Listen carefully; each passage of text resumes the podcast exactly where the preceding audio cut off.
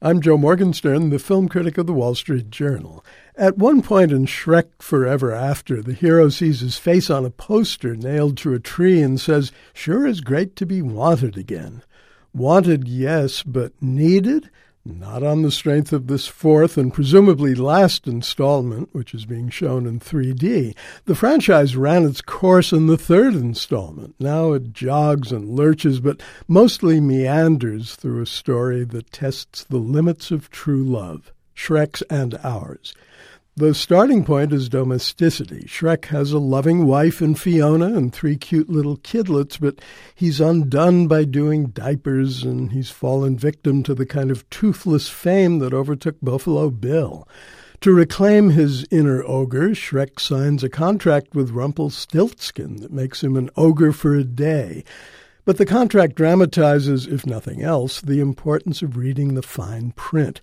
Before you can say it's a wonderful life, Shrek is plunged into an alternate universe where he and Fiona have never met. Old friends like Eddie Murphy's Donkey and Antonio Banderas's Puss in Boots don't know him, and Fiona has taken command of a guerrilla army that's resisting Rumpelstiltskin's ruthless rule. The film has its intermittent pleasures, landscapes rendered in enchanting colors, the mysterious charm of Banderas's delivery, which gets laughs from every one of his lines, a witch's ball followed by the witches pursuing Shrek through the 3D spaces of a palace. It's easy to take computer animation for granted until a set piece like that one leaves you absolutely dazzled. But it's important to read the fine print in screenplays too.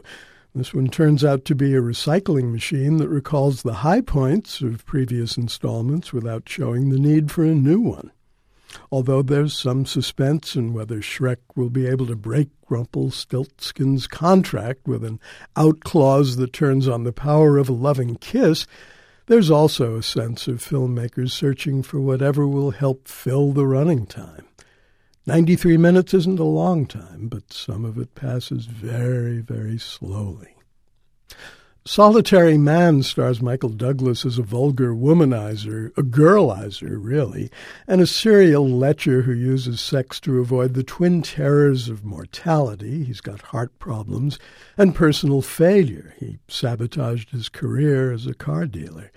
The movie seems to view its anti-hero, Ben Kalmen, as a kind of upscale Willy Loman, but he's so dislikable, and Michael Douglas's performance is so devoid of any saving nuance that you keep wondering why the young women Ben hits on and the young man he befriends, he's played not very well by Jesse Eisenberg, why they don't tell the aging creep to buzz off the moment he opens his mouth. Solitary Man intends to be shocking, and it's been getting some respectful reviews, but ticket buyers beware. The film's real shocker is its unpleasantness.